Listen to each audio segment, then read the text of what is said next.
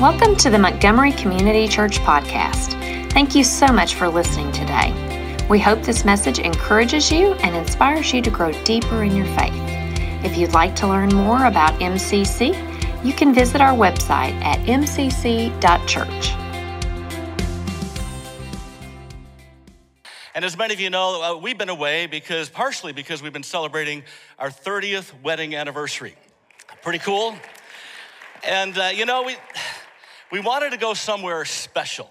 You know, I mean, that's uh, not a unique place necessarily, but maybe the kind of place that many couples go on their 30th wedding anniversary. And so you guessed it, uh, we went snowmobiling through Yellowstone National Park. And uh, we showed up that balmy minus 13 degree day. And I'll tell you what, I, my face shield within a minute, uh, it was all frosted over. You couldn't see anything at all. And within 10 minutes, you felt like your feet were gonna fall off and have to like surgically be reattached. It hurt, but we had an incredible time.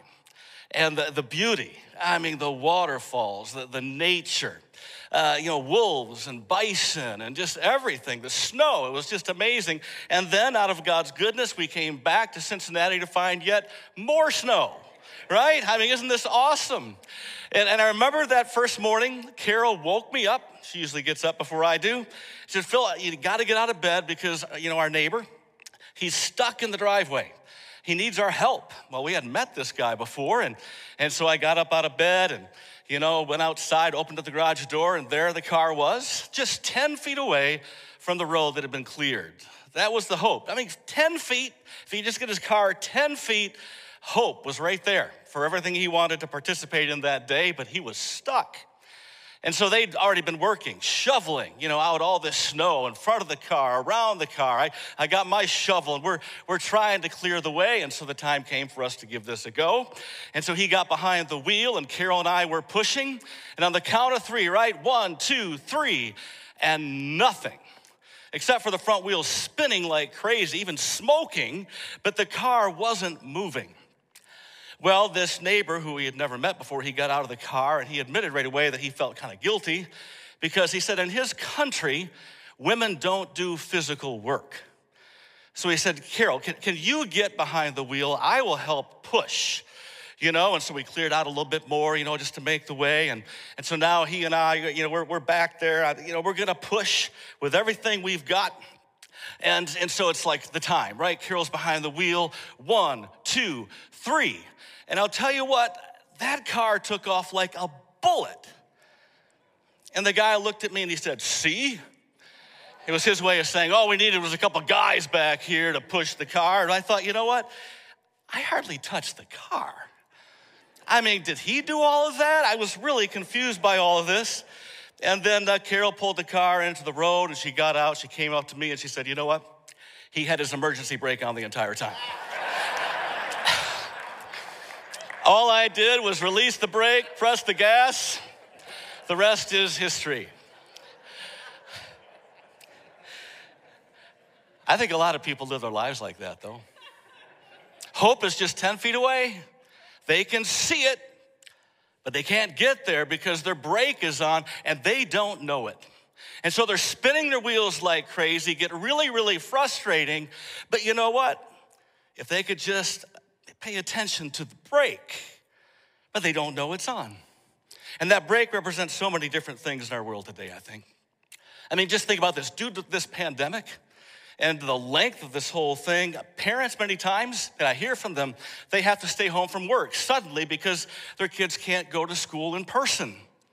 And that can be a beautiful moment or two, but when that becomes days and weeks, the stress rises up because you sometimes need time away from each other, but also stress rises up because if you're not working, you're not making money, and that kind of presses into the household.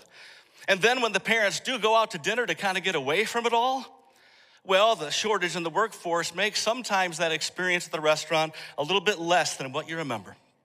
And when they do go into the workplace to see their fellow employees, well, the kind of sense of the culture has been changed now because people are arguing over vaccinations and wearing masks.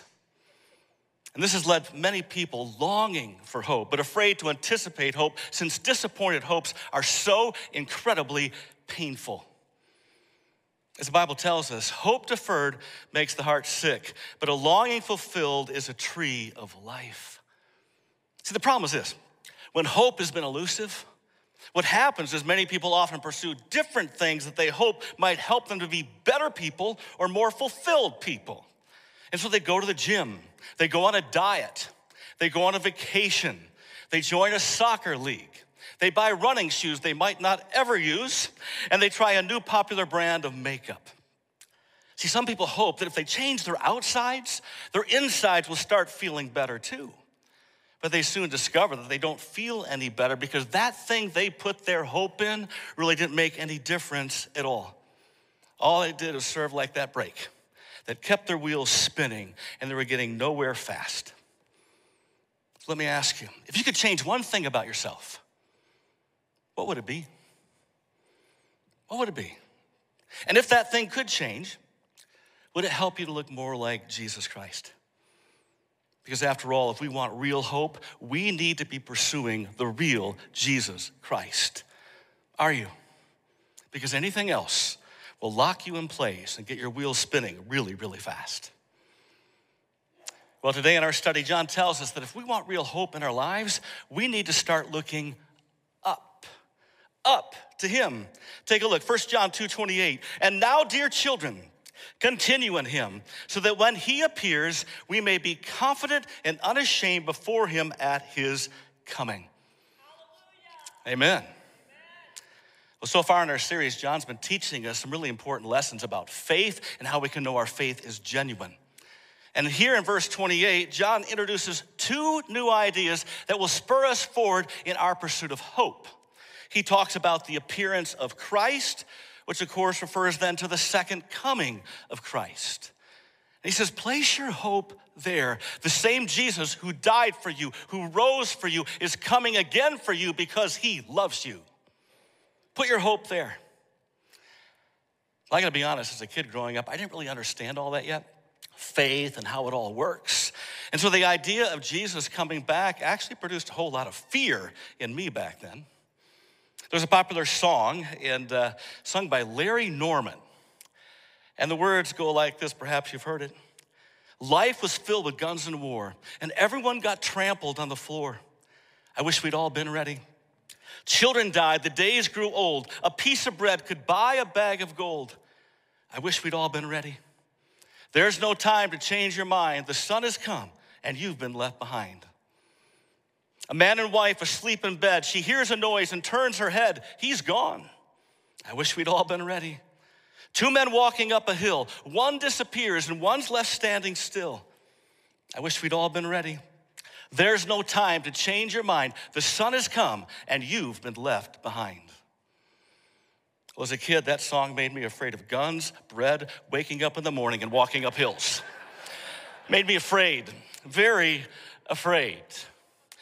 And then I came to know what faith in Jesus is all about. And John tells us that we can find hope in this because what is now invisible will one day be visible. Think about this. Throughout the Old Testament, the Jewish people believed in one God who made them and loved them, but who was invisible to them. From their vantage point and their experience, God was hidden behind a pillar of fire or smoke on a mountain. And then, after years passed, Jesus Christ showed up, and suddenly the invisible became visible. In his gospel, John wrote it this way He said, The Word, Jesus Christ, became flesh and made his dwelling among us. We have seen his glory, the glory of the one and only Son who came from the Father, full of grace and truth. So hope had finally arrived, all dressed up in human flesh. The invisible had become visible. And yet, even though Jesus lived among them, visibly among them, taught them, healed them, did all kinds of things, John tells us that he was in the world, and though the world was made through him, the world did not recognize him. And so they hung him on a cross and left him for dead. The only problem, of course, was that he didn't stay that way because you can't keep hope down. And that's why he rose again on the third day and over 40 days made himself visible to over 500 witnesses. Then the Bible says just a little bit later, he, he meets with his own disciples and he says, But you will receive power when the Holy Spirit comes on you. and you will be my witnesses in Jerusalem, in all Judea and Samaria, and to the ends of the earth. Can you imagine that moment? You've just seen Jesus. You saw him on the cross. He died. Now you see him risen right before you. And now he says, You're going to go and be my witnesses. How would you have responded in that moment? Before these young men had a chance to consider that for themselves, something amazing but familiar happened. And after he said this, he was taken up before their very eyes, and a cloud hid him from their sight. Well, there's that cloud again. It keeps showing up. And suddenly, what was visible became invisible once again, but yet the story still isn't over. Because it goes on, they were looking intently up into the sky as he was going, when suddenly two men dressed in white stood beside them. Men of Galilee, they said, why do you stand here looking into the sky? The same Jesus who has been taken from you into heaven will come back in the same way you have seen him go into heaven. Hope will return. He's coming back, friends. And it brings us back full circle to what John is writing. And now, dear children, continue in him, so that when he appears, we may be confident and unashamed before him at his coming. Well, Brian Wilkerson writes about the fact that the words at his coming actually refer to something that was culturally relevant back then. It referred to a king riding into one of his territories to be welcomed by his own subjects. You see, back then they had no idea a king would show up because there was no Facebook, no Instagram, no Fox News, no CNN. And that's why most people would never know if the king was coming, and yet they would never even really often even experience such an event. It was rare. And John's saying, you know what, though? You are not like them. You are not like them. Number one, our hope runs deep because Jesus is coming again and we will see him. Can I get an amen? we will see him. Before we move on in that verse, let's take a look at verse 28 just a little bit more. He says, Now, dear children, continue in him so that when he appears, we may be confident and unashamed before him at his coming. You see, back then, if a king actually did ride into your town, you would suddenly be just overtaken with a variety of different emotions. I mean, fear would set in. I mean, first of all, he might see what you own and want to tax you just a little bit more. Or most kings weren't all that friendly. So you were afraid of what he might do to you. And you were also overcome with shame because while the king was highly honored, you knew that you were not. You were stinky, you were dirty. And that led to timidity, right? Because due to the lowly status that you have, you wouldn't know if you could even approach that king, yet alone look that king in the eyes.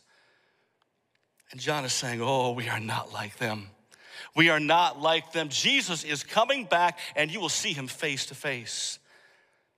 And he talks about this in the very next verse, verse 29. He said, If, notice that word if, you know that he is righteous, you know that everyone who does what is right has been born of him. So if you know basically who Jesus is, you know what it looks like to be saved. You know who those who are redeemed are. You understand how this works. If. And I think it's a big if because there's a lot of different ways today that people think they're saved. Quickly, the top 10 ways people think they're saved. Number 10, I'm a good person. Heard that one? I'm a good person. Well, according to what criteria? Right? I mean, who defines what is good? And when it comes down to it, uh, we often want to determine what we feel should be good enough for God. But who defined what's good? Number nine, I prayed the sinner's prayer. Well, praying such a prayer is an important first step to becoming a Christian, but it's not the only step. Jesus said it this way He said to his disciples, Whoever wants to be my disciple must deny themselves and take up their cross and then follow me. For whoever wants to save their life will lose it, but whoever loses their life for me will find it. What good will it be for someone to gain the whole world yet forfeit their soul? Or what can anyone give in exchange for their soul? Yes, saying that prayer is really, really important. It's a first step. And even more important after saying that is living for Him and following Him. You see, friends, how we follow Jesus is a clear indicator of the motivation for our prayer. Think about that.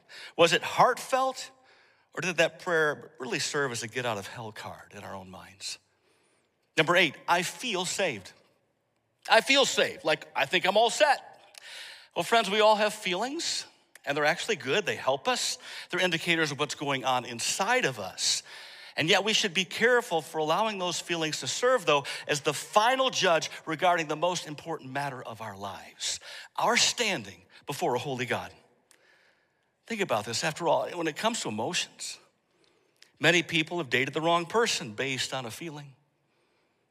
Many people have put all their money on a certain stock based on a feeling. Feelings are good, they're human, but they're not definitive. And scripture tells us that we can't have a relationship with God based on a feeling. It's only based on the work accomplished for us by Jesus Christ on the cross. Number seven, I have done good things. Well, that's different than saying I'm a good person because that says, well, that's my status. I'm good. These people would say, well, I've done good things. They kind of stack up, don't they? Well, Richard Branson has done good things. He's a billionaire founder of Virgin Group. He's also an acclaimed philanthropist and an avowed atheist. He's living in our day. For those who are a bit older, Al Capone did some good things as well, right? He opened up soup kitchens so the poor could get fed. The truth is, those who don't believe in God, those who don't follow Jesus, can do some good things for others. But even so, we can never stack up enough good things to really appease a holy God. Number six, I am religious. A lot of people put their hope in this. I'm religious. Well, so were the Pharisees in Christ's day, and Jesus reserved his harshest words for them. Number five, I say I'm a Christian. Well, friends, I don't know about you, but I've seen a lot of people on American Idol say that they're really good singers, but you don't see them pass their audition. So it's not based on what you say. I'm part of a certain denomination. Well, which denomination was Jesus a part of? I don't know about that. Denominations, they can be good. They can be really good, but they can't replace a relationship with Jesus Christ. Mark Click is here today. Could you stand? And uh, he is in the state of Ohio for the American Baptist Church. He's here today. I didn't remember that you would be, but it's awesome to have you. Can we welcome Mark from our denomination? But Mark would be the first to say, you know what, denominations are good, but it's all about Jesus Christ. That's why we talk about him here a lot. Number three, I'm blessed financially. For some, this think, well, that God has his favor on me. But here's the thing financial prosperity has never been any kind of help for those who are suffering from their spiritual poverty. Number two, I'm better than others who say they are saved. Well, that may actually be true. But how about this? I can also find somebody who's not a Christian who's probably better than you. So, where does that place you in the mix? Right? Friends, we got to be careful about this. And number one, I am a spiritual person. Oh, this is really popular. How do you define spiritual? Because all the spirituality in the world can never wipe away the sin that resides within the human heart. See, bottom line, John is saying, you know, those who profess all these other kinds of things uh, live a lifestyle rooted in the word do. Basically, if I do the right things, I'm gonna be right with God. But true Christianity is based in a different but similar word, done, D O N E. That I can be in a relationship with God because what He has done for me, not because of what I can do for Him. But here's the thing when we enter into that relationship, God changes our hearts. And our love for God does spur us on to do good things for Him. Out of our obedience, repentance, and faith, we produce fruit and service, but it all starts with what Christ has done for us. Anything else is like spinning our wheels with our emergency brake on, and we're getting nowhere fast. And that's why John is talking about a certain kind of relationship here a special kind of relationship based on Christ's atoning work on the cross. Paul put it this way God made him, Jesus, who had no sin, to be sin for us, so that in him we might become the righteousness of God. You see, after we repent and believe and take our first steps in following Christ, Christ shed blood on that cross, covers our sin, and inaugurates a new relationship with God where we are not only his subjects, friends, we are his heirs. His heirs. We who have been made righteous come to know a God who is righteous. We are born of him. And that means we become sons and daughters. Why? Well, Paul says he predestined us for adoption as sons and daughters through Jesus Christ according to the purpose of his will.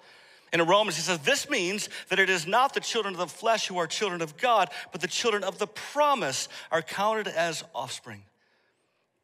See, friends, we are born of him by his grace through Christ's sacrifice and as a result of his pursuit of us. Cory Asbury sings it this way He says, Before I spoke a word, you were singing over me. You have been so, so good to me. Before I took a breath, you breathed your life in me. You have been so, so kind to me. Oh, the overwhelming, never ending, reckless love of God. Oh, it chases me down, fights till I'm found, leaves the 99. I couldn't earn it and I don't deserve it. Still, you give yourself away. Oh, the overwhelming, never ending, reckless love of God. And it's based on this that John writes so emphatically See what great love the Father has lavished on us, that we should be called children of God. And that is what we are. And that's our memory verse for this week. Will you say it with me? See what great love the Father has lavished on us, that we should be called children of God. And that is what we are. You are a child of God. Do you believe that? Do you believe that with everything you've got inside of you? Because if you do, you have hope. Hope found through God's redemption, God's adoption, and God's inclusion of you into his family. Second lesson our hope runs deep because as heirs of the Father, we can stand confidently before him. Not afraid, but confidently before him. I think, in a way, we're much like the mother who was joined by her son and daughter at a South Carolina football game. I'm going to talk over some of this. Take a look at this video because here they're brought on the field. The mother to the right, the daughter and the son, and their father on the big screen. He's serving in the military overseas. And they're surprised by this, and he's speaking to them. Try to listen to what he's saying. It's kind of hard to pick up. The stuff that you have to go through it seems like every time that you get into a new school and you make new friends, you turn around and have to leave. Most fathers pride themselves in wanting their family to look up to them. But I have to admit that I'm the one that looks up to y'all. Um, I'd like to thank the University of South Carolina and the Columbia Metropolitan Airport for giving my family this opportunity. And this is something that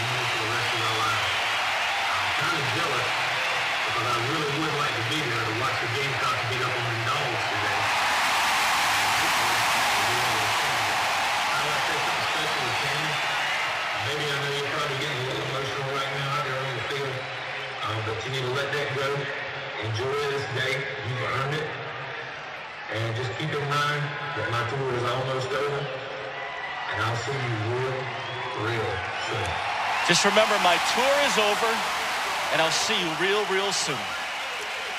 And then they realize that he's not just on a screen, he is right there.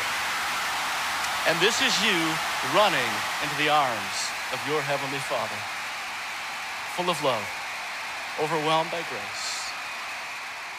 This is how we can approach Him.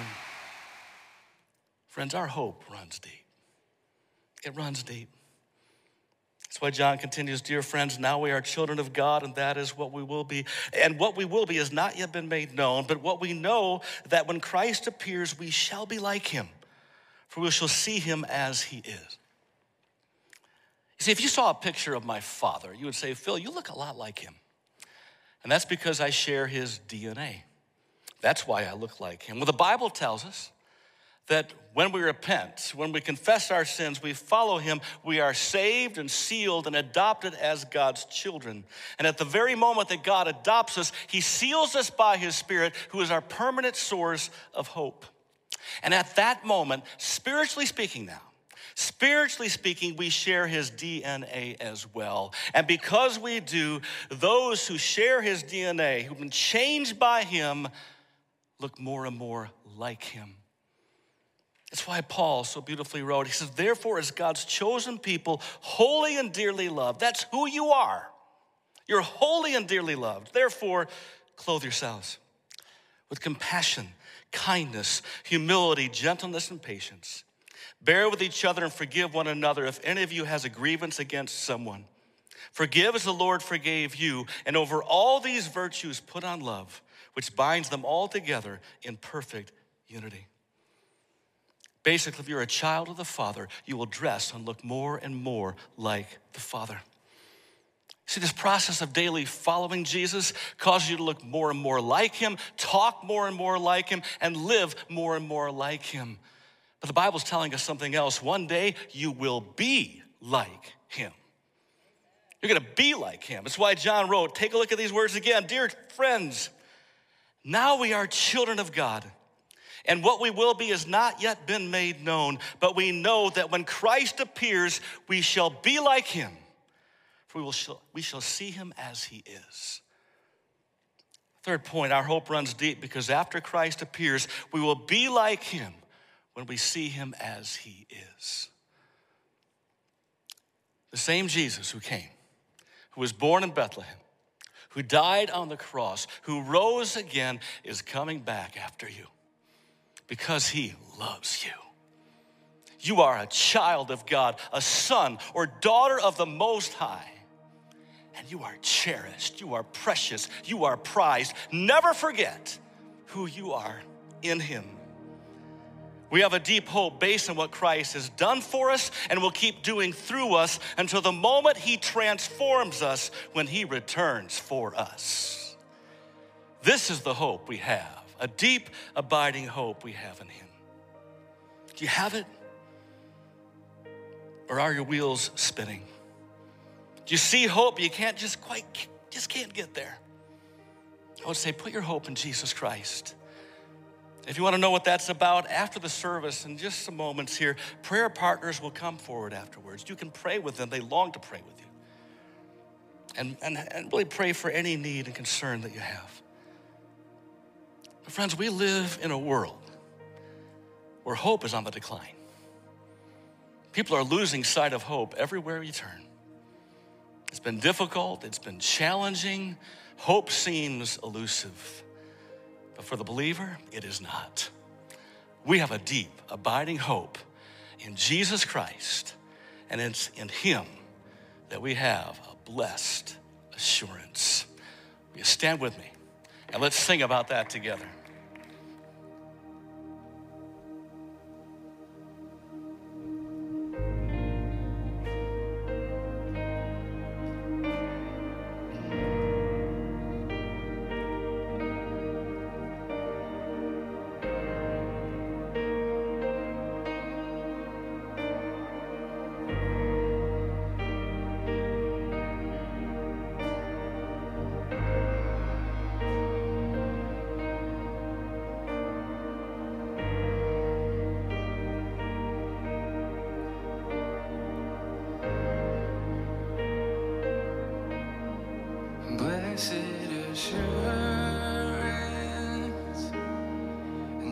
Jesus is mine. Oh, what a foretaste of glory divine, heir of salvation, purchase of God, born of His Spirit. lost in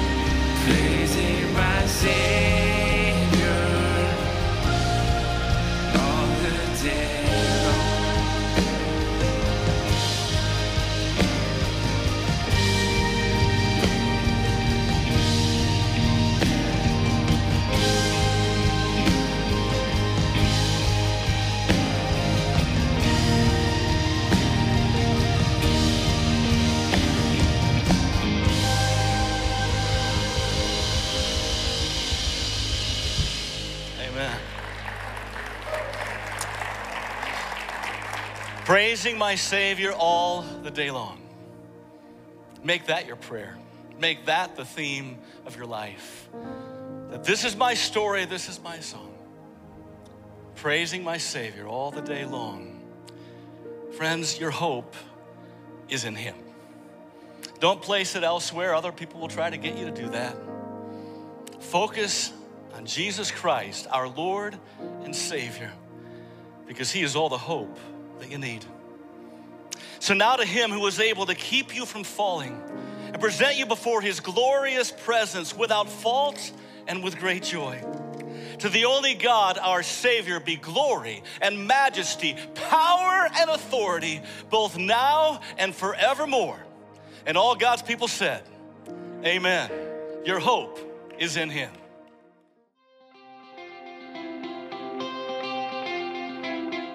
Thanks for listening. You can stay connected throughout the week by following Montgomery Community Church on Facebook and Instagram. For more information about MCC, visit our website at mcc.church.